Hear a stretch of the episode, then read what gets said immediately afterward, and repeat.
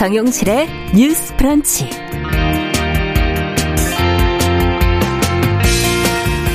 안녕하십니까. 정용실입니다. 트랜스젠더 가시화의 날이었던 어제, 어, 최영애 국가인권위원회 위원장이 트랜스젠더는 우리 곁에 있습니다. 라는 제목의 성명을 냈습니다.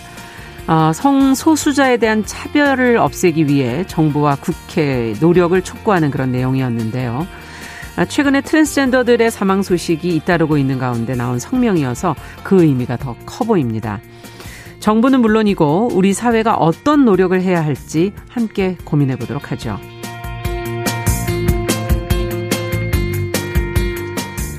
네, 오늘부터 75세 이상의 고령자를 1순위로 일반인 대상 코로나19 백신 접종이 시작이 됩니다.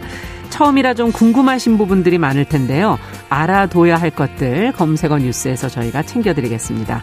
그리고 예민한 시선으로 복잡한 삶의 이면과 그 속에 사람의 심리를 긴장감 있는 그런 스릴러 소설로 담아온 편혜영 소설가의 새 소설집 동네 책방에서 같이 읽어보겠습니다.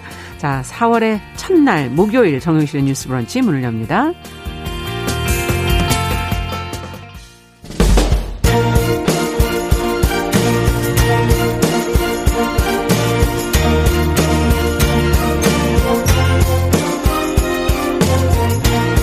여성의 감수성으로 세상을 봅니다. KBS 일라디오 정용실의 뉴스 브런치. 여러분의 의견을 기다립니다. 문자는 9730으로 보내주세요. 짧은 문자 50원, 긴 문자 100원이 부과됩니다. KBS 모바일 콩, 유튜브를 통해서도 무료로 참여하실 수 있습니다.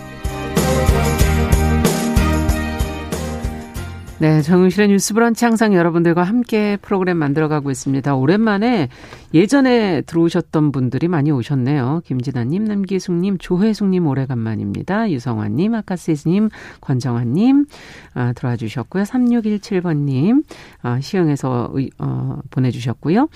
유튜브로도 한 530분 가까운 분이 들어오셨습니다. 미무선님과 써니스카이님이 두 분이 서로 잘 챙기고 계셔서 저 신경 안 써도 되죠? 네. 자, 뉴스픽으로 시작하겠습니다. 더 공감 여성정치연구소의 송문희 박사님 안녕하세요. 네, 안녕하세요. 네, 전혜연 세평론가 안녕하십니까? 네, 안녕하세요. 네, 이제 첫 번째 뉴스로 내년도 이제 최저임금의 임금의 심의 절차가 시작이 된다고 하는데 뭐 해마다 좀 진통이 있었지 않았습니까? 근데 올해도 그 진통이 만만치 않을 것 같고 경영계, 노동계 입장이 이제 또 다른 것 같고요. 무엇이 과연 이들 사이에서 쟁점이 되게 될지 한번 좀 짚어보도록 하죠.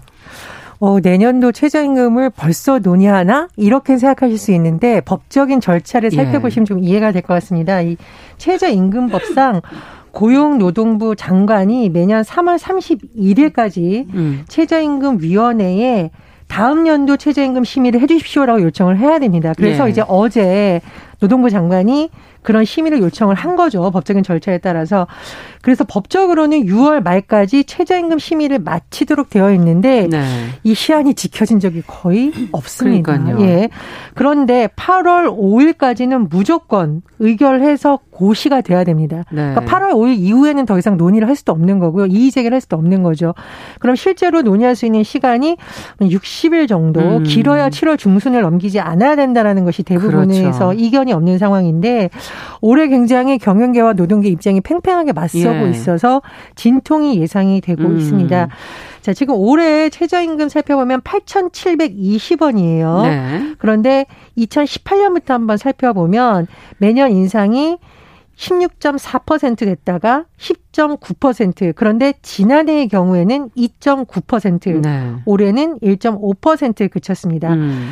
어, 이제 올해 인상률이 최저임금 제도를 도입한 1988년 이래 최저 수준이라고 해요. 그런데 아마 코로나 상황이 좀 반영된 그렇죠. 거죠. 뭐 네. 지난해의 진통 끝에도 이렇게 됐던 것은 코로나 상황에 음. 영향을 미쳤다는 게 대체적인 평가인데 올해의 경우 경영계와 노동계의 치열한 어떤 어 이견이 음. 불가피하다는 이유가 나오는 거는 일단 경영계에서는 코로나19로 경기가 계속 침체 국면이다. 음. 그리고 잘못하면 최저임금을 지금 급격히 인상했을 경우에 부정적인 효과가 발생할 수 있다. 예를 들면은 효과. 경영이 어려워지니까 오히려 임금을 못 받는 사람들이 생긴다던가 예. 너무 경제계가 어렵다라는 입장을 내세우고 있는 거고요. 음. 노동계의 경우에는 초기에는 인상률이 좀 뭐 16.4, 10.9였지만 지난해 2.9, 올해 1.5%라는 음. 거예요. 그래서 이런 흐름이 만약 올해도 된다. 예를 들어 5.5% 이하이다 내년도 음. 인상안이 그렇게 됐을 경우에는 오히려 박근혜 정부 때보다 비교해봐도 더 낫다. 음. 그리고 코로나19 상황에서 경영계만 힘드냐? 아니다. 음. 저소득, 저임금 노동자가 너무 어렵기 때문에 음. 최저임금까지 너무 적게 올린다면은 이 사람들의 소득 보장 자체가 안 된다라고 음. 지금 팽팽한 지금 이견이 노출되고 있습니다. 자, 최저임금 경우에는 제가 말씀드렸듯이 최저임금 위원회가 있어요. 네. 총 27명인데 네. 노, 사, 공 1대 1대 뭐1 비율이라고 비율할 수 있겠네요. 예. 9명씩 들어갑니다. 노동계 예. 9명, 그렇죠. 사용자 경영계 9명, 공익위원 9명인데 네. 공익위원 9명 중 이제 최저임금 상임위원을 제대한 8명의 임기가 5월 종료된다고 해요. 지금 굉장히 아. 복잡한 상황입니다. 그럼 공익위원은 새로 임명이 되겠네요. 네. 정부에서 위촉을 해야 됩니다. 네. 그런데 지금 노동계에서는 노사는 어차피 입장이 서로 다르잖아요. 그러면 캐스팅 위원이 굉장히 중요해지네요. 그렇죠. 캐스팅 보스를 쥐고 있다. 최종 결정 권한을 공익위원이 쥐고 있다라고 음. 보는데 노동계 일각에서는 아, 지금 공익위원들이 정부 위촉위원들인데 너무 사용자 입장을 음. 들어서 낮게 편성하려는 거 아니냐라는 의심의 눈초리를 일각에서 보내고 있습니다. 아. 어쨌든 이 최저임금이라는 것이 많은 부분에 있어서 영향을 미치는 굉장히 중요한 지표인데요. 그렇죠. 올해 과연 이 최저임금위원회에서 어떤 결정을 내릴지 그리고 이 가운데서의 진통을 최소화할 네. 수 있을지 주목이 되고 있는 상황입니다. 네, 정말 서로가 좀 여유 있는 상황이라면 또 대화가 훨씬 쉬워질 텐데 더 힘들 때일수록 대화는 원래 어려워지기 때문에 이제 해마다 반복되고 있는 이 노동계 경영계 갈등 말고도 어 최저임금 산입 범위 재조정 문제도 또 있고요. 두 분은 어떻게 지금 전망을 하고 계시는지 얘기를 좀 들어보고 싶네요. 그러니까 이 최저임금을 문재인 정부가 2020년까지 최저임금 1만 원 공약을 했습니다. 예. 이 공약의 취지라는 거는 소득 양극화를 좀 메꾸겠다라는 것이죠. 음. 그래서 이 취지에는 저는 공감을 합니다만 문제는 이 실행을 하는 방식에 있어서 음. 이 너무나 이 급 가속과 급 브레이크를 반복했다. 음. 예를 들어서 초반 2년에 16.4%를 갑자기 인상을 한 거죠. 네. 그 다음에 10.9% 이렇게 놀랍게 인상을 하다 보니까 이 시장 전반에 이제 혼란이 있는 거예요. 음. 그러다 보니까 결국에는 3년 차에는 2.9%, 음. 그 다음 4년 차에 작년 같은 경우에 1.5%밖에 못 올린 겁니다. 네. 이렇게 되다 보니까 이게 최저임금의 취지는 좋았는데 경영계는 경영계대로 또 근로자는 근로자대로 불만인 거예요. 아. 왜냐하면 지금 안 그래도 코로나 때문에 살기가 빠듯한데 임금은 지금 박하고 그렇죠. 이러니 최저임금을 올려야 된다고 생각은 음. 하는데 또 경영계 입장에서는 지금 일부 코로나 상황에서 대기업이라든가 네. IT 기업 몇 개는 호황을 누리고 있습니다만 그걸 제외한 나머지 중소기업이라든가 소상공인 분들은 다 어려움을 겪고 그렇죠. 계시거든요. 예. 그렇다면 이분들이 실제로 그 임금을 주지 못해가지고 보험사에 기업 대출을 받는 것이 가계 대출을 능가하고 있다 그래요. 기업 대출을 받는 빚을 게. 내 가지고 월급을 주는 분들이 있다는 겁니다. 아. 그리고 실제로 그렇게 하지 않는다면은 사용자들이 근로 시간을 단축한다든지 예. 아니면은 고용을 그냥 감축하는 거예요. 음. 그러면 아예 노동 시장에서 근로자들이 바깥으로 가버릴 수밖에 없는 음. 이런 상황이 되기 때문에 단순히 많이 주면 좋지의 부분이 음. 아니라 이 문제가 심각하다 생각이. 생각이 드는데 네. 특히 이제 이 업종에 따라서 천차만별이잖아요. 예. 경영 환경이. 예. 그렇다면 이 경영계에서 2010년 이후 계속 얘기하고 있는 게 업종별 구분 적용을 좀 하자. 아. 이런 얘기를 하고 있는데 이게 받아들여지지 않는 거는 이거는 좀 깊이 검토를 해봐야 될 문제가 음. 아닌가. 그러니까 시장의 상황과 업종의 상황에 탄력적으로 적용될 수 있는 임금 체계를 갖추면 음. 좋겠다. 이 생각이 들고 네. 하나 또 문제가 있는 거는 최저임금법이 이제 2018년에 최저 임금 임금 산입 범위라는 게요. 네. 우리가 상여급 주고 복리 후생비 주잖아요. 그렇죠. 이게 최저임금에 들어갔던 거예요. 네. 그러면 실제로 최저임금이 올랐다고 하더라도 오른 게 아닌 거죠. 그만큼은. 예. 그래서 요 부분을 지금 이제 노동계에서는 거냐, 다시 네, 예. 다시 빼자 이렇게 예. 논의하고 있는데 저는 이 부분도 깊게 논의할 필요는 있겠다 생각이 듭니다. 이게 이제 빠지게 되면 어떻게 보면 임금 더 많이 상승 들어가면은 이제 최저임금 오른 것 같지만은 속빈 강정이 되는 예. 것이죠. 네. 네. 자, 어떻게 보시는지요? 제가 음. 이 퍼센테이지가 너무 급격하다라는 일부 주장이 음. 그러면은 근로자 입장에서는 어떻게 음. 느껴질까 거꾸로 한번 좀 살펴봤습니다. 네. 2018년 최저임금이 7,530원이었고요. 쭉 올라서 올해 8,720원이었습니다. 그렇죠. 월로 환산을 하면은요.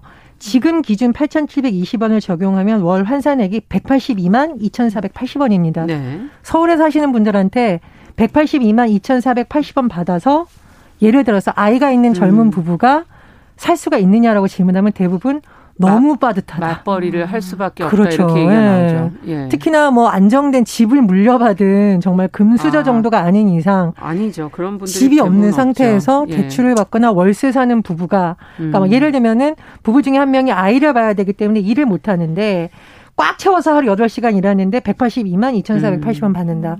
이게 과연 가능할까? 그리고 비정규직 임금 노동자, 저소득 임금 노동자 자꾸 얘기하는 경우가 뭐냐면요. 정규직의 경우에는 아파서 쉬어도 쉽게 급여를 깎지 않잖아요. 네. 병가라든가 이런 게 많이 보장이 되어 있는데 비정규직의 경우에는 아파서 하루 이틀 쉬면 그만큼 또 급여가 삭감이 아, 됩니다. 아, 그러니까 노동계에서 저소득 저임금 노동자가 너무 어려운데 음. 이걸 그냥 경영계 입장은 받아야 되냐라고 버티는데도 사실 좀 이유가 지금 있는 음. 겁니다. 그리고 과거에는 민주노총하고 음. 한국노총이 약간 기싸움을 하면서 음.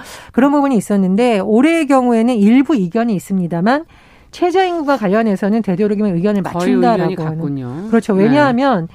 초반기에는 좀 이것이 올라갔지만 지난해 2.9% 올해 1.5%는 너무 심하다 이런 의견이 아마 음. 공감대가 좀 있는 것 같습니다. 그래서 그런 부분을 좀 봐야 될 것 같고요.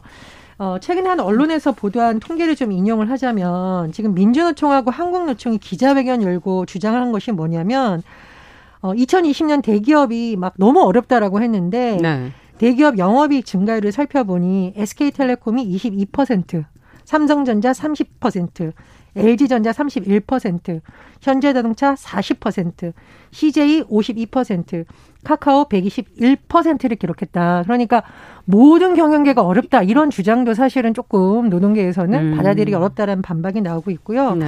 그리고 저는 이게 좀 굉장히 참 답답한 소식인데 이 와중에 일부 경영계의 어, 고위 관계자들이 직원들은 임금을 대폭 상황하고 심지어 구조조정 압박을 받고 있는 상황에서 임상된 연봉을 받아갔어요. 음. 모 그룹의 회장이 지난해 64% 인상된 연봉을 받아갔는데 아.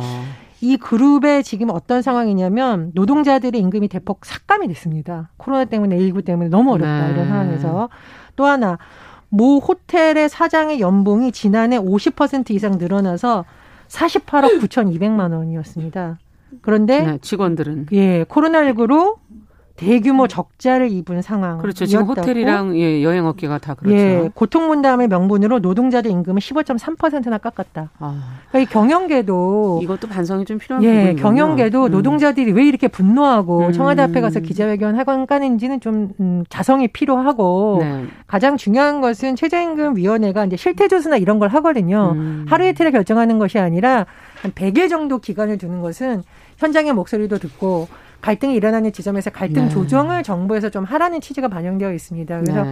이것이 뭐 극한의 갈등으로 간다고 하루 이틀에 해결될 문제는 아니기 때문에 그런 면에서의 뭐 정부의 리더십이라든가 공익위원들의 역할도 매우 중요하다고 봐야겠습니다. 네. 지금 코로나 상황인데요. 올해 경제가 더 어려워질 것이다라고 예측하는 분들이 있으시더라고요. 경제 전문가분들이. 네. 왜냐하면 이제 월스트리트 저널에서도 어떤 말을 했냐면 음. 지금 이제 코로나 상황에서 코로나 백신이 빨리 이제 접종이 되어야지 경제가 빨리 돌아갈 수 있는데 네. 아무래도 백신 접종이 늦고 있는 이런 상황에서 음. 한국 경제가 대가를 치를 것이다 이런 음. 얘기를 했는데 실제로 이게 길어지면 자영업자들이 받는 타격이 더 크거든요. 예. 그래서 이런 부분에 그러면서 민간 소비가 줄어들고 하다 보면 경제 침체가 올 수 있다. 음. 그렇다면은 지난해에 최저임금 시급이 8,590원이었는데 이것조차 받지 못한 근로자가 319만 명. 음. 전체 근로자의 15.6%다. 이분들이 노동시장 바깥으로 내몰리고 있다는 겁니다. 음. 그렇다면은 이거는 최저 임금만으로 해결할 수 있는 문제가 아니라 이거는 어떻게 보면은 생존의 문제로 정부가 그렇죠. 다시 또 들어가야 되는 부분인데 네. 하나의 저는 적절한 예로 지금 경기도에서 어, 적정한 생활비가 얼마인가를 연구를 계속 해가지고요. 음. 2014년에 경기도 생활임금 조례를 만들었습니다. 생활임금 예, 조례. 생활임금. 그러니까 사람이 생활한 아이를 네. 낳고 키우면서 생활할 수 있는 최소한 임금이 얼마인가를 음. 만들 어서 이거를 광역자치단체 최초로 제정해서요. 지금 도 경기도 산하 공공기관이 고용하는 직간접 노동자들에게 생활임금을 지급하는데 네. 300 몇만 원이 됩니다. 그러면 음. 이게 한만 540원 정도인 것이거든요. 네, 하루에. 예, 일, 그 최저임금으로 친다면요. 네. 그렇다면 이런 생활임금 개념이라든가 우리가 기본소득 얘기하는 이런 개념에서 최저임금만으로 모든 걸 해결하려고 하지 말고 나머지 구멍이 나는 부분은 정부가 또 다른 뭔가를 만들어야 될 시기가 아닌가 이런 음. 생각이 듭니다. 네. 근데 지금 말씀해 주신 생활임금이라는 것이 제가 말씀드렸듯이 음. 최저임금을 딱 줬을 때 과연 음. 생활을 할 수 있느냐. 그래서 음. 보완적 개념으로 나온 것이고 그렇군요. 강원도를 비롯한 일부 지자체에서도 이것에 대한 논의는 굉장히 음. 활발하게 지적이 됐는데요. 이 역시 사각지대. 왜냐하면 경기도 산하의 출제 출연 기관이나 공공기관에만 이걸 적용할 제한적이죠. 수 있는 거죠. 음. 그러니까 민간에 적용을 할 수가 없습니다. 네. 그래서 그렇다면 또 공공은 그렇죠. 다른 것으로 또 보호되어질 수도 있기 때문에 그렇죠. 그리고 이제 예. 공공은 비교적 직장이 안정되어 있지 그렇죠. 임금을 또 잘 삭감하지도 않아요. 공공 맞아요. 분야는 예. 인상을 하죠. 물가 인상률에 따라서. 음. 그래서 그런 부분을 좀 살펴봐야겠고 이게 경기가 어렵다는 말을 저는 두 가지 측면에서 봐야 되는데 음. 첫 번째로 통계청이 어제 산업활동 동향을 발표를 했어요. 2월 들어서 산업 생산이 전월 대비 2.1% 증가했습니다. 오히려. 지금 조금씩 뭐 경기는 그런 산업 부분에서는 지금 살아나고 있다 뭐 이렇게 얘기는 나오고 네, 그렇습니다. 있죠. 수출입 물량 같은 경우를 봤더니 수출 물량 지수가 지난해 비교해 봤더니 4.2% 올라갔어요. 네. 이게 의미하는 게 뭐냐면 대기업이라던가 수출 기업 같은 경우에는 음. 다시 뭔가 새로운 봄이 오고 있다. 경기가 음. 풀린다인데 문제는 뭐냐면 양극화는 여전히 심각하다라는 더 심각해지고 예. 그렇죠. 근데 양극화라는 것이 굉장히 복잡한 것이 자영업자와 또 그 자영업자가 임시적으로 고용한 아르바이트생 내에서도 또 왜냐하면. 아르바이트생 같은 경우에는 재난지원금의 각종 대상에서 포함이 안 되는 경우가 많잖아요. 그렇죠. 소상공인들 같은 경우에는 또 비교적 재난지원금 혜택을 받았다. 그래서 네. 이게 잘못하면 을과 을의 분쟁으로 이어질 수 있는 또 문제예요. 아. 그래서 이 최저임금 문제가 지금 코로나19로 굉장히 복잡한 경제 상황, 양극화 상황에서 굉장히 중요한 지표가 되기 때문에 저는 이 공익위원들이 뭐 현장 실태 조사라든가 각 업종의 좀 다양한 얘기를 들어서 갈등을 중재하는 역할이 올해 정말 중요하다고 생각을 예. 하고요. 어, 제가 좀 주목하는 부분은 문재인 대통령이 어제 그 경제인 관련 단체에 처음으로 참석을 했습니다. 예. 대한상공회의소 신임 회장에 취임한 음. 최천 SK 그룹 회장을 네. 만났다라고 음. 강조한 것이 뭐냐면 경제부처 인사들 그리고 청와대 이호성 정책실장, 유영민 비서실장이 기업인들하고 만나라. 그러니까 네. 공개적으로 만나라는 거죠. 따로 만나면 이것도 논란이 될 수 있으니까. 네. 그래서 아마 이게 정례 협의를 통해서 경제계에도 뭔가 이해를 구하고 조정을 해라 이런 메시지를 준것 음. 같은데요. 그런 면에서 어느 때보다도 정부의 갈등 조정 능력이 더 시험대에 올랐다 이렇게 봅니다. 네. 예전과 달리 모두가 다 힘들고 모두가 다 어려운 것이 아니라서 이걸 어떻게 그걸 찾아내서 그 어, 힘든 부분에 즉 적재적소에 좀이 음. 세금이나 이런 것들이 갈 수 있게 할 것인지 아니면 임금이 가게 할 수 있는 것인지 이걸 정부가 치밀하게 좀 더 들여다봐야 될 것 같네요. 자, 어, 앞으로 좀 결정되는 내용도 저희가 추후에 좀 계속 지켜보겠습니다. 어제 이제 트랜스젠더 가시화의 날이었어요. 어, 국가인권위원회가 성명을 냈습니다. 어, 그 내용도 저희가 좀 살펴보면서 우리가 같이 고민해야 될 부분이 무엇인지 생각해 보죠. 여러분들 어릴 때 가시광선이라는 표현 들으면서 저는 그 광선이 가시 모양인 줄 알았거든요. 그게 아니라 네. 가시 눈에 보인다. 네. 그래서 국제 트랜스젠서 가시화의 날이라는 것은 눈에 보이게 드러나는 음. 날이라는 의미를 그렇죠, 갖고 있어요. 그렇죠. 예. 역설적으로 예. 아니 사람이 그 존재 자체가 눈에 띄는 건데 음. 가시화의 날이 만들어진 이유 자체가 본인의 존재 자체를 숨기고 살아낸다는 현실을 역설적으로 아, 보여주는 말이라는 네. 또 해석도 나오고 있습니다. 어쨌든 최영애 국가인권위원장이 어제 이 날을 맞아서 어 성명을 내고 가장 핵심적인 것은 성소수자 차별 철폐를 위해서 정부가 국회가 더 노력해 달라라는 음. 것으로 볼 수 있겠죠. 우리나라의 경우에는 트랜스젠더 인권과 관련한 법과 정책이 거의 없다. 그렇다 보니 사회적 편결, 차별로 인해서 본인의 트랜스젠더를 라는 것을 드러내려면 위험까지 감수해야 되는 음. 상황이라고 좀 짚었습니다. 실제로 본인의 정체성을 드러냈던 대표적인 인물이 군인 변희수였죠. 그렇죠. 최근에 너무나 안타깝게 그렇죠. 세상을 떠나고 네. 또 음악 교사이자 정치인이었던 김기홍님, 극작가 음. 이은용님이 평등 사회를 꿈꾸면서 본인의 존재를 드러냈지만 참 음. 안타까운 또 결말을 내기도 했습니다. 그래서 인권위에서는 우리나라의 트랜스젠더 음. 혐오 차별 실태 조사를 해봤더니 네. 작년의 경우에 트랜스젠더가 직장에서 본인 정체성을 알린 경우가 19%에 불과했고 네. 또 정부의 통계 조사나 실태 조사에서는 아예 이런 사람들이 없는 사람처럼 존재를 아예 어. 찾아보기 어렵다라고 지적을 예. 했습니다. 결국 중요한 것은 뭐냐? 최 위원장이 가장 강조한 거. 국회가 차별 해소하고 평등을 실현할 평등법 제정을 위한 논의를 음. 조속히 해달라 이렇게 촉구를 했습니다. 네. 자, 인권위가 의미 있는 그런 성명을 냈는데 최근에 또 그 트랜스젠더의 사망 소식이 여러 건 있었기 때문에 아마 어제 이제 트랜스젠더 가시화의 날을 중요하게 받아들이지 않았나 하는 생각도 들고요. 자, 어떤 노력을 우리가 같이 해야 될지 두 분이 좀 더 구체적으로 짚어주시죠. 이게 우리가 2006년에 어, 노무현 정부 당시에 이 차별금지법에 대한 논의가 처음 나오고요. 지금 14년, 음. 15년째 되어가고 있고 그동안 이 차별금지법이 발의가 됐다가 폐기가 됐다가 이게 계속 반복되고 있습니다. 네. 지난 올해에도 지금 차별금지법안이 나오고 있는데 이게 왜 어려운가? 음. 실제로 국회에서 이걸 통과를 시켜야 되는데 법안 발의에 필요한 의원들 모으기도 쉽지 않아요. 실제로 어. 취지에는 동감하고 있더라도 막상 서명해서 나가면 그 순간 이제 전화 폭탄에 시달려야 되고 음. 또 심지어는 떨어뜨리겠다라는 음. 또 이런 어 압박성 압박까지 받기 음. 때문에 네. 이러다 보니까 참 국회에서는 또 표를 의식할 수밖에 없는 것이고 또 이렇게 조직화된 어떤 조직의 표라는 것이 또 눈에 강하게 보이거든요. 음. 그렇다면은 침묵하고 있는 또 많은 또 목소리는 들리지 않. 않는다는 예. 겁니다. 음. 실제로 이 차별금지법에 대해서 찬성하느냐라고 물어봤을 때 국가인권위에 선가 조사했을 때 국민의 80% 정도가 아. 찬성한다라고 한다는데도 여전히 정치권에서는 이거 국민의 의견을 수렴해야 된다 이렇게 계속 얘기를 하고 미루고 있을 수밖에 없는 이런 상황인데. 네. 우리가 변이수 회사 얘기를 또 합니다만 너무 가슴 아픈 이야기죠. 사실 이 남자였든 여자였든 군인은 변함이 없는 건데 성 전환을 했다는 이유만으로 군대에서 강제 전역을 당한 것 아닙니까? 음, 그렇죠.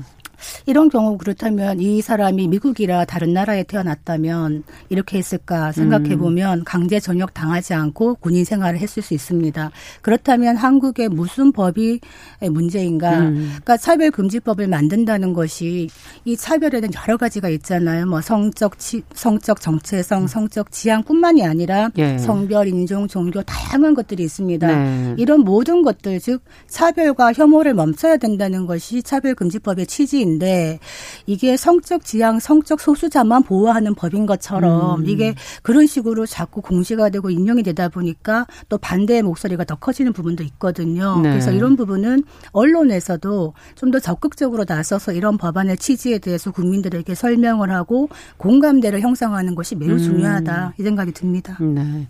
여러 가지 차별 중에 한 부분이다라는 지금 지적을 해주셨고요. 전혜연 평론가께서는 어떻게 보세요?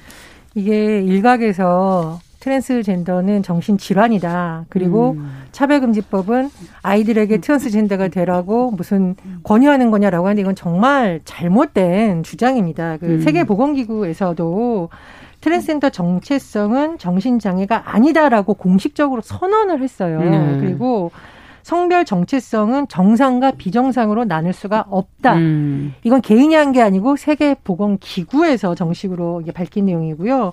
유엔에서도 뭐 각종 조약, 기구, 국제기구에서 이 트랜스젠더의 성별 정체성을 이러한 차별 금지를 하지 말라는 음. 결의안을 계속 내고 있습니다. 그래서 이게 어 우리나라가 너무 급진전하는 거 아니야라는 것이 아니라 이게 세계적 흐름이라는 걸 그렇죠. 제가 또 말씀을 드리고요. 차별 금지법이라고 하니까 그러면은 그런 걸 모든 것을 법으로 처벌하려고 하냐 그게 아니고 그래서 이름을 요즘 평등법이라고 이제 국가인권위로 음. 자꾸 쓰고 있거든요.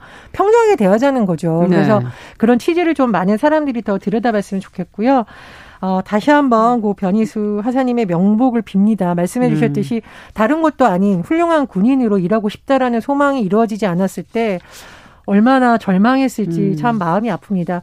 우리 사회에서 소수자라는 이유로 차별받거나 혐오의 대상이 되는 것이 과연 미래 세대를 위해서도 좋은 건가? 음. 우리가 우리 아이를 글로벌 인재로 키운다고 하는데 과연 국제적 기준에 맞는 것인지 예. 다 같이 좀 생각해 볼 문제라고 봅니다. 그러니까 네. 생각을 해보면요. 그러니까 내 문제이거나 나의 가족의 문제라고 한번 대입을 해본다면은 이 성별 정체성을 타고난 성과 다른 정체성을 내가 느낄 음. 때그 혼란이 얼마나 크겠습니까? 음. 그 본인이 가장 크고 힘든데 이 존재 자체가 이 사회로부터 거부당하고 음. 부정당했을 때 그 존재를 사라지게 하는 이런 극단적인 선택을 할 수밖에 없는 이런 분위기를 보면서 이건 한참 잘못되었다. 음. 사람이 먼저다. 네. 이 얘기 드리고 싶습니다. 네. 자, 오늘 뉴스픽은 여기까지 듣겠습니다. 전혜연 평론가 그리고 더 공감 여성정치연구소 송문희 박사 두 분 수고하셨습니다. 말씀 잘 들었습니다. 감사합니다. 감사합니다. 정용실의 뉴스 브런치 듣고 계신 지금 시각 10시 31분이고요. 라디오 정보센터 뉴스 듣고 오겠습니다. 오늘 코로나19 신규 확진자는 551명으로 집계됐습니다. 정부는 스마트폰에서 예방접종 사실을 증명할 수 있는 이른바 백신 여권 시스템 개발을 완료했다고 밝혔습니다.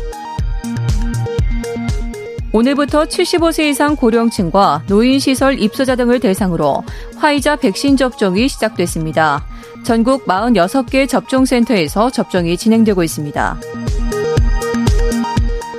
4.7 보궐선거 사전투표가 내일부터 이틀간 전국 722개 사전투표소에서 실시됩니다. 거주 지역과 관계없이 가까운 사전투표소에서 오전 6시부터 오후 6시까지 투표할 수 있습니다. 서훈 청와대 국가안보실장이 한미일 안보실장 회의가 열리는 미국에 도착했습니다. 서 실장은 빠른 시일 내에 북한과의 비핵화 협상을 재개하는 데 목적이 있다고 말했습니다. 지난달 우리나라의 수출액이 16.6% 증가하면서 역대 3월 수출액 가운데 가장 많은 것으로 집계됐습니다.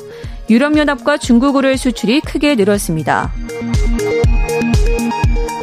윤상원 국토교통부 1차관이 내년에도 공시가격이 많이 올라 1가구 1주택 재산세 감면 혜택을 볼 수 없는 가구가 많아지면 세제 보완책을 마련할 것이라고 말했습니다. 유혈 진압이 계속되고 있는 미얀마에서 현지 신한은행 미얀마인 직원이 총에 맞아 중상을 입은 것으로 알려졌습니다. 우리 외교부는 필요할 경우 군 수송기나 특별기로 교민들을 철수시킨다는 방침입니다. 유엔이 해마다 발생하는 보고서를 통해 북한의 핵과 미사일 고도화가 지속되고 있다는 분석을 내놨습니다. 핵시설은 가동 중이고 미사일은 성능이 뚜렷하게 나아지고 있다는 겁니다. 지금까지 정보센터 뉴스 정한나였습니다.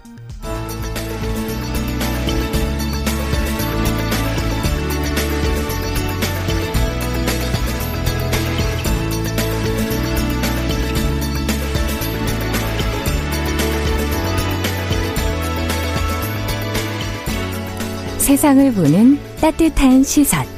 KBS 일라디오 정용실의 뉴스 브런치. 매일 아침 10시 5분 여러분과 함께합니다. 네, 정용실의 뉴스 브런치 듣고 계신 지금 시각 10시 34분입니다. 자, 인터넷 검색어를 통해서 네티즌들의 관심을 모았던 이슈들 살펴보겠습니다. 검색어 뉴스. 오늘도 시선 뉴스 박진아 기자 자리해 주셨어요. 어서 오세요. 네, 안녕하세요. 자, 이번 주는 뭘 좀 살펴볼까요?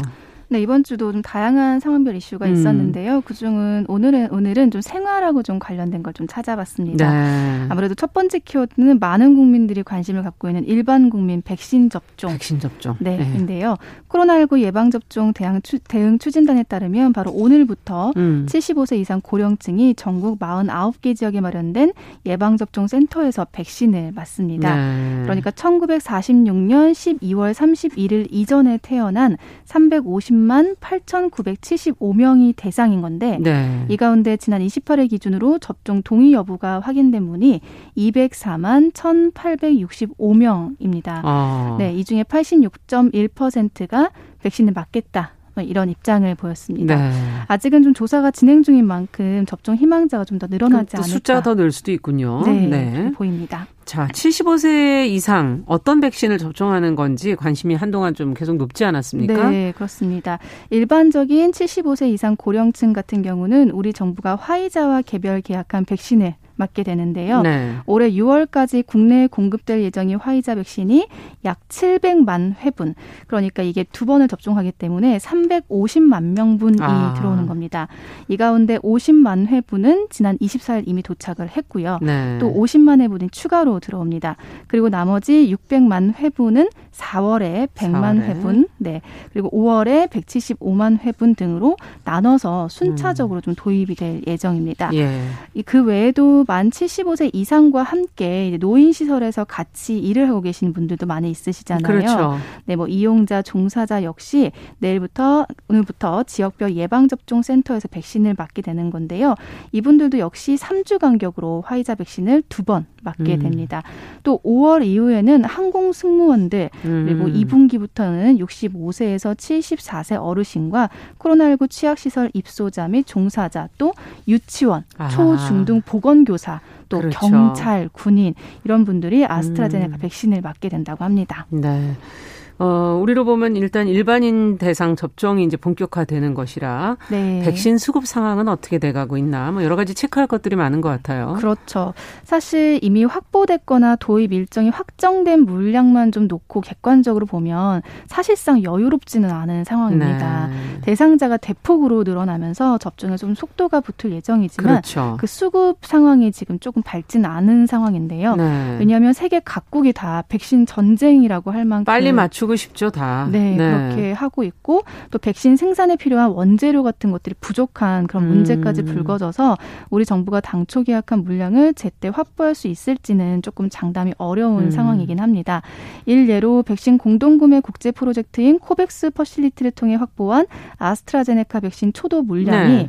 4월 셋째 주로 3주가 지금 밀린 상태입니다. 그렇군요. 또 더욱이 도바백, 노, 노바, 노바백스, 모더나, 얀센 등 세 개의 백신 도입 계획 도 아직 좀 윤곽이 드러나지 않아서 음. 아무래도 조금 이런 부분은 계속 체크해야 되지 않을까 싶습니다. 네, 뭐 전 국민이 아무래도 빨리 그 백신의 효과를 음. 보려면 어, 정부의 좀 빠르고 정확한 움직임이 필요하지 않겠나 하는 네. 생각도 드는데 어, 내일부터 또 백신 휴가를 사용할 수 있게 되잖아요. 네, 그렇습니다. 그러니까 오늘부터 백신 접종이 이제 시작되기 때문에 네. 그 백신을 맞고 이상 반응을 느끼는 분들에 한해서 백신 음. 휴가를 쓸 수 있는데요.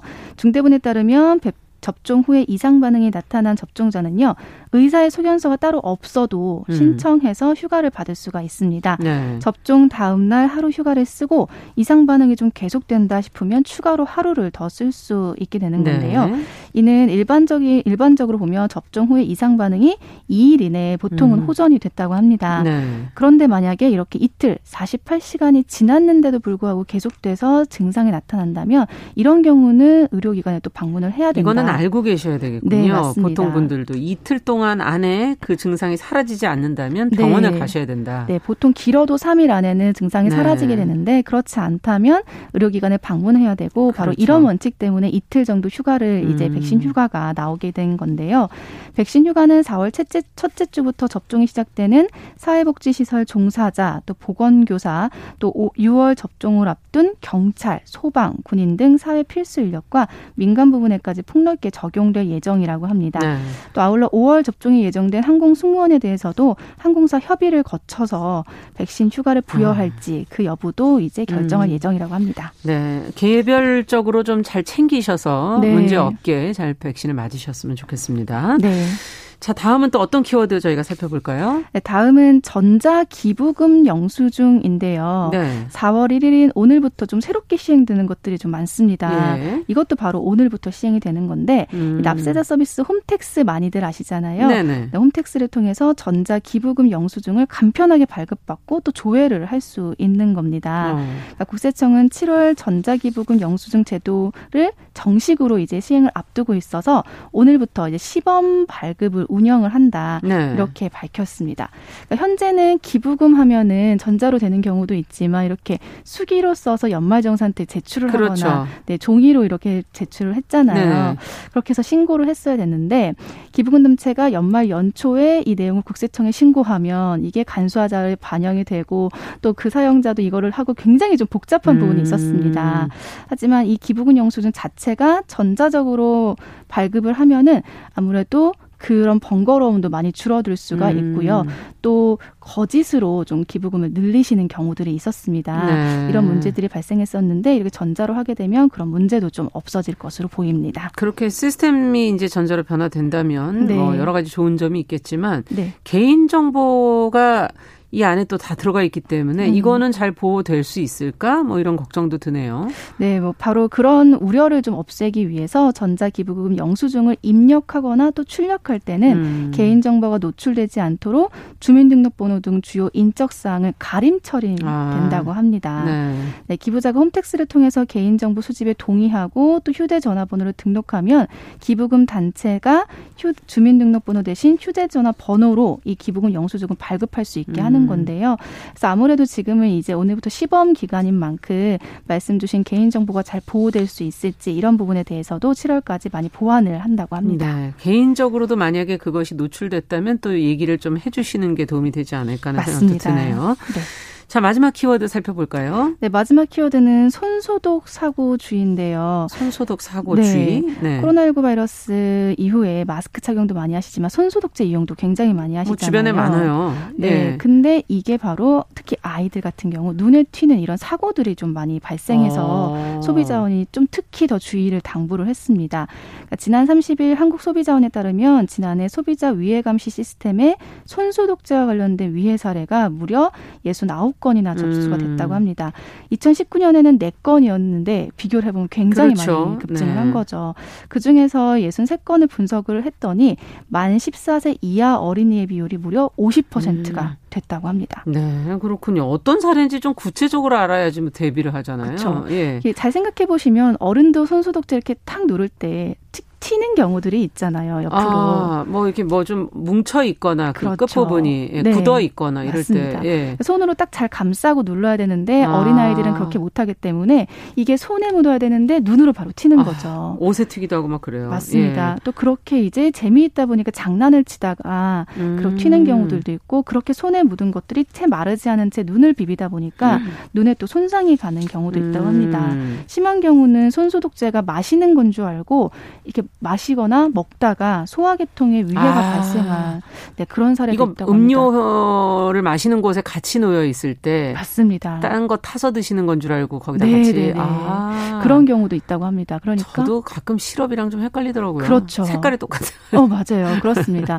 예. 이게 굉장히 어 누가 그래라고 음. 했지만 생각해 보면 굉장히 많은 부분들이 헷갈릴 무심코. 수가 있고 네, 또 어린 아이들 같은 경우는 워낙 호기심이 많기 때문에 아, 그렇게 하다가 좀 사고가 발생 하는 경우가 아. 많다고 합니다. 그래서 특히나 오늘 방송 들으셨다면 음. 손소독제 사용할 때 한 번은 조금 더 신경 쓰시고 또 아이가 있다면 조심하시는 게 좋을 것 같습니다. 네, 14세 미만의 아이들에게 이 피해 사례가 많으니까 네. 좀더 신경 써주셔야겠네요. 네. 오늘 소식 여기까지 듣겠습니다. 감사합니다. 네, 감사합니다. 네, 네티즌의 관심을 모은 검색어들을 살펴보는 검색어 뉴스 시선 뉴스 박진아 기자와 함께했습니다.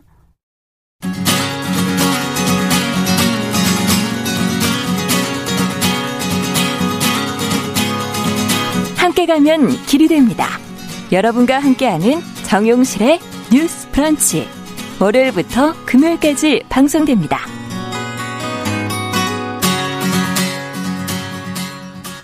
네, 정용실의 뉴스 브런치 듣고 계신 지금 시각 10시 44분을 향해 가고 있습니다. 자, 이번에는 작은 서점주의 섬세하고 개성 있는 안목으로 고른 신간들 만나보죠. 동네 책방. 오늘은 고요서사의 차경희 대표가 자리해 주셨습니다. 어서 오십시오. 네, 안녕하세요. 네, 오늘 뭐 들고 오시는 책이 봄 느낌이 확 나네요. 네. 근데 말씀드리려고 하긴 했는데 속으시면 안 됩니다. 이 제목도 막 어. 스무 어. 번이라는 숫자도 들어가고 이것도 왠지 뭐 스무 살로 어, 잘못 보이고 네. 제 눈에. 근데 바로 이 편혜영이라는 이름을 보셔야 해요. 아, 그래서 네 편혜영 작가의 소설이 결코 이런 음. 아름다운 봄날 같지 않을 거라는 거 음. 아마 아시는 분들 많으실 그렇죠. 텐데 그 앞서 저희가 진짜 지난번 시간에 제가 그 조혜진 네. 작가의 화난 숨이라는 네. 소설집 소개해드렸잖아요. 예. 그런데 이제 사실 웬만하면은 동네 책방 코너에서 책을 고를 때 가, 능하면 다양한 장르나 음. 국가의 책들을 좀 번갈아 소개하려고 하는데 예. 이 책을 이제 화난순 다음에 연달아 읽고 굉장히 좋더라고요. 아. 막 아름답고 그런 이야기는 아닌데 그래도 이, 예, 여운이 예. 오래 남아서 좀 소개를 해드리려고 갖고 왔습니다. 아, 그렇군요. 네. 한동안은 사실 한국 문학 책들이 화제가 많이 안 됐던 것 같아요. 네, 워낙 뭐 겨울 연초에 잘 안 나오긴 했지만 예. 이따금씩 좀 어떤 이슈들 논쟁들이 좀 있기도 했고 음. 사실 약간 주춤했던 것도 사실인데 네. 최근에 이제 뭐 봄도 되고 새해가 돼서 맞아요. 그런지 좀 새로운 반가운 소식들이 음. 많이 보이더라고요. 잠깐 다른 책들도 소개를 해드리자면 이 뉴스브런치에서 시시한가 코너를 오래 맡아왔던 신민아 시인의 아, 새로운 네, 시집도 출간이 됐습니다. 아, 그래요? 7년 만에 이제 출간이 돼. 저희 방송 때문에 못 내셨나? 아, 끝나자마자 냈지. 근데 이제 당신은 나의 네. 높이를 가지세요라는 굉장히 아. 이제 이 계절과 잘 어울리는 시집이 출간이 됐고요. 네. 그리고 에세이 도서를 통해 소개해드렸던 이제 김현이라는 시인의 시인? 예, 네. 소시집 낮의 해변에서 혼자도 신간으로 출간이 됐습니다. 음. 서로 다른 매력을 지닌 시집들이라서 이제 봄날 산책 나가실 때 가볍게 손에 들 들어보시면 좋겠습니다. 네. 사실 뭐 가을도 시집을 읽기 좋지만 네. 요즘에는 꽃이 피는 이 봄에 너무 어울리는 맞아요. 것 같아요. 네. 이 예. 낮에 해변에서 혼자를 어떤 분이 네. 해변에서 들고 가서 사진 찍은 거를 봤는데 이야. 너무 잘 어울리더라고요. 그리고 이제 많은 분들께 이 젊은 한국 소설가들의 저력을 보여줬던 음. 책인 젊은 작가상 수상 작품집도 2021년 작품들이 담겨서 바로 음. 어제 출간됐는데요. 아, 그렇군요. 출간되기 전부터 굉장히 독자 서점가에서 음. 이제 기다림이 뜨거웠습니다. 네. 동네 책방이 최애 코너라고 최승님께서 지금 뭐 벌써 편혜영 작가님에 아. 대해서 막 글을 올리시면서 지금 기대를 하고 계시는데 네. 조금만 더 기다려 주시고요. 네. 한국 문학계도 어 이따가 논란이 있긴 했지만 어, 한국 문학을 반기는 분들은 아무래도 있는 것 같아요. 지금 벌써 네. 댓글 올라오는 거 보십시오. 맞습니다. 뭐. 아마도 그런 좀 음, 실망을 안겨주는 시점들도 있긴 하지만 음. 기다리는 만큼 보답이 되는 작품들이 꾸준하기 때문에 음. 이런 사랑이 여전한 것 같다라는 생각도 들고요. 다시 이제 편혜영 작가의 새 소설집 이야기로 돌아가자면 그런 산뜻한 표지와 스무번이라는 네. 제목에 속으시면 안 된다는 경고를 좀 야, 드리고 이거 표지 싶은데. 보여드려야 돼요. 어, 그래야지 경고를 예쁘죠? 이해하실 거예요. 얼마나 설레는 표지인지. 네. 예. 그런데 사실 음. 아름다운 봄날이라고 할 수는 없겠지만 음. 이 사실 봄에는 잔인한 이미지도 좀 있잖아요. 4월을 네. 그렇게 얘기하죠. 그래서 그런 이미지와는 꽤 어울리는 소설들이 아. 담겨 있습니다. 네. 잘 아시는 분들도 많으시겠지만 예. 우리에게 익숙한 공간이나 상황을 다소 뒤틀어서 낯설고 섬뜩하게 만드는 이 편혜영 작가 특유의 서스펜스나 긴장감이 이 책에서도 아주 실감나게 느껴지는데요. 네. 근데 혹시 표지 보고 영화 미나리 떠오르지 아, 않으셨나요? 맞아요, 맞아요. 이미지가 그쵸? 어머. 그래서 그러네요. 저도 네, 그거를 좀 떠올렸는데 마침 여기 담긴 소설 8편 중에 좀 닮은 소설이 있더라고요. 아, 그래요? Please Call Me라는 작품인데요. 이제 그 상황이 조금 닮아 있는데 음, 유학 중에 만난 남성과 결혼하고 음. 학업을 포기한 뒤 면세점에서 일을 하며 그 외국에 정착한 딸의 집에 엄마가 이제 방문을 어, 하는 너무 얘기예요. 비슷하네, 진짜. 네, 근데 네.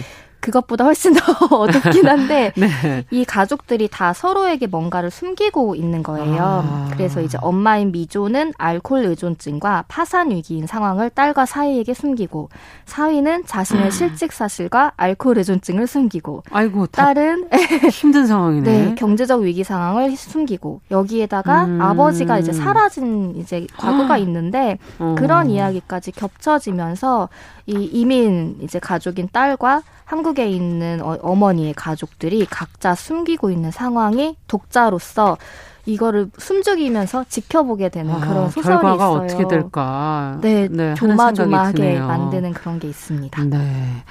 자, 이 많은 사람들 지금 뭐 편혜영 작가의 작품들을 뭐 이미 읽으신 분들도 좀 계신 것 같은데 어, 사실 소설을 통해서 사람들이 추구하는 거는 뭘까? 네. 어, 다른 사람의 삶을 보면서 어떤 위로와 공감을 원하는 걸까? 네. 근데 작가마다 그 칼라는 다 다른 것 같아요. 네, 네. 맞습니다. 뭐 어떤 분은 책에서 따뜻함이나 음. 자신의 감정을 달래줄 이야기를 구하는 분들도 계실 텐데 이 소설집은 사실 그런 쪽보다는 읽고 나면 뭔가 좀 이렇게 끈적거리게 남는 음. 감정들이 좀 있어요. 하지만 아.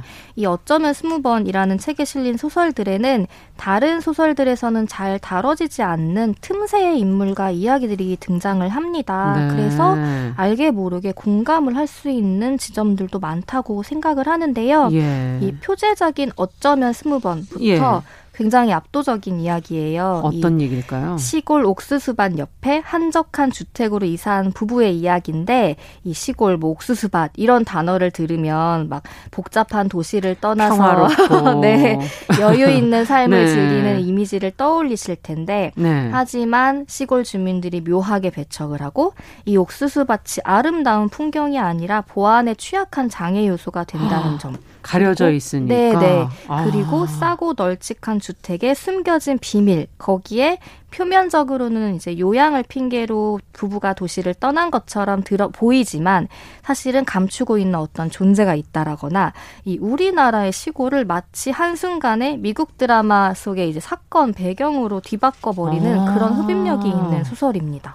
우리나라랑 이제 미국이랑 다른 게 우리는 집들이 좀 촘촘히 붙어 있고 네, 네, 네. 사실 미국은 뚝뚝 농가가 하나씩 네, 떨어져 있 네. 뭔가 두려워지는데요. 근데 무서워지기도 아마도 추측상 이 부부가 아. 일부러 이런 집을 택했을 택했다. 거라는 생각이 들어요. 근데 예. 이런 사람들을 대상으로 음. 보안을 맡기라고 어느 날 보안 업체 사람들이 찾아오는데 음. 그게 굉장히 집요하고 위협적인데 굉장히 또 설득력이 있어요. 그래서 뭐 설득력이. 네, 낮은 담장이나 이웃과 멀 멀리 떨어져 있어서 소리를 아무리 쳐도 아무도 안 도와줄 거다라거나 오. 그러면서도 온 마을 사람들이 이 집의 상황을 속속들이 주시하고 있는 점. 음. 근데 이게 사실은 실제 기총 경험자들이 겪는 어려움으로 알고 있거든요. 맞아요. 배척당하는 그, 네. 과정. 그래서 이게 극적으로 보이는 소설이라고 해도 현실감이 떨어지지가 않아요. 근데 어. 이 소설 같은 경우에는 그런 현실적인 묘사 이상으로 이 부부가 외부의 위협에서 스스로를 보호하고 있는 건지 음. 아니면 자신들의 비밀을 가, 들킬까봐 두려운 건지 음. 이런 혼란스럽고 불안한 상황이 굉장히 탁월하게 그려지고 있습니다. 네. 소설에서 간혹 놓치기도 하는 어떤 현실 속의 한 부분들을 네. 편혜영 작가가 잡아내는 네. 그런 힘이 좀 맞습니다. 있죠. 예. 네. 이야기 설명을 들어도 왠지 지금 제가 숨을 제대로 쉬지 못하고 듣게 되는 긴장, 네. 묘한 긴장감을 느끼게 네. 되는데 또 다른 얘기들은 어떤 어, 느낌일까요? 저는 개인적으로 이 호텔 창문이라는 작품이랑 리코더라는 작품이 음. 각별하게 느껴졌는데 어린 시절에 가까운 사람들의 죽음을 경험한 사람들의 이야기예요. 음. 이제 호텔 창문 같은 경우에는 자신을 구해준 사촌 형이 사실은 자기랑 굉장히 사이가 좋지 않았고 서로 좀 미워하는 쪽에 가까웠는데 아. 자신을 구했다는 이유만으로 주변에서 어떤 것들을 좀 강요하는 것들이 있고 음. 그 살아남은 동생이 그 죽음을 오랫동안 혼자 감당해내는 그런 이야기예요. 음. 그리고 리코더는 학창 시절 강당이 붕괴된 사고를 겪고 살아난 수호와 무영이라는 두 인물의 이야기인데요. 음. 이 잔해물에 깔려서 구조를 기다리던 수호는 바로 이제 벽 너머에 있던 친구와 끝말잇기를 하면서 구조를 기다리는데 아. 혼자만 살아남게 되고 그 친구와 마지막으로 주고받은 단어들에 대해 평생 이제 곱씹는 거죠. 그래서 음. 소설을 읽고 나면 이 리코더라는 이게 뭐야 하는 제목이 굉장히 오랫동안 좀 마음에 아프게 남아 있게 됩니다. 아, 이건 또 네. 우리 현실 속에서 네, 봤던 네, 네. 어떤 맞아요. 사건들을 떠올리게 네, 하는 맞습니다. 죽음이라는 네. 것을 겪게 됐을 때 인간이 거기에 어떻게 그것을 극복해 나갈 수 있을지 그것을 또 기억하고 있는지 이런 것들에 대한 아주 세세한 부분을 짚어가고 네. 있는 게 아닌가 하는 생각도 들고. 맞습니다. 자, 정말 일반적인 그런 이야기들과는 좀 다른 얘기들이 많이 담겨 있는 것 같네요. 네, 맞아요. 그리고 또 한 면에 좀 저한테 음. 이제 인상 깊었던 거는 이제 Holiday Home이라는 작품이랑 후견이라는 작품을 읽어보면은 음. 내 가까이에 있는 사람이 나와 오랜 시간, 그러니까 뭐 남편이라던가 음. 아버지의 이야기들이 담겨 있는데 사실은 음. 좋지 않은 사람이라는 걸 어릴 때부터 혹은 결혼했을 때부터 너무 잘 알고 지내지만 계속 그 사람의 좋지 않은 면들, 남에게 음. 막 가혹행위를 했다거나 사기를 쳤다거나 아. 이런 면들을 보면서도 그거를 그냥 지켜볼 수밖에 없는 아. 사람의 입장이 이야기가 이제 들어가요. 예. 그래서 사실 요즘 소설이나 작품들에서는 선한 인물들이 좀 인기가 있는 편인데 하도 현실이 힘드니까. 네, 근데 예. 편혜영 작가의 작품에는 악한이라고 할, 부를 수는 없겠지만 음. 그런 악당 캐릭터는 아니지만 우리 주변에 만연해 있는 악에 대해서 음. 생각해 보게 만드는 그런 소설들도 좀 인상적입니다. 네, 가까이에 그런 사람이 있다면 참 벗어날 수도 없고 네. 참 힘들 것 같아요, 그죠? 맞습니다. 예. 우리가 사실은 삶 속에서 다 경험해 보지 못하지만 주변에서는 만날 수 있는 그런 사람들, 그런 세계들을 소설을 통해서 아마 체험해 보는 게 여러 가지로 어, 의미 있지 않나 그런 생각도 드네요. 네. 음, 끝으로 한 말씀 전해주신다면? 네, 그 지난번에 소개해드린 화난 숨도 그렇고 이 어쩌면 스무 번도 모든 문장과 이야기가 정확한 곳에 자리 잡아 있다는 느낌이 아. 드는 소설이에요. 그래서 완성도가 높으면서도 고유한 목소리가 담겨 있는 소설들이므로 음. 좀꼭 읽어보시면 좋겠습니다. 네. 저희 오늘 고요서세 차경희 대표와 함께 동네 책방 편혜영 작가의 소설집 어쩌면 스무 번 같이 읽어봤습니다. 오늘 말씀 잘 들었습니다. 고맙습니다. 자, 정용실의 뉴스 브런치 목요일 순서도 같이 인사드려야 되겠네요. 저는 내일 오전 10시 5분에 다시 뵙겠습니다. 감사합니다.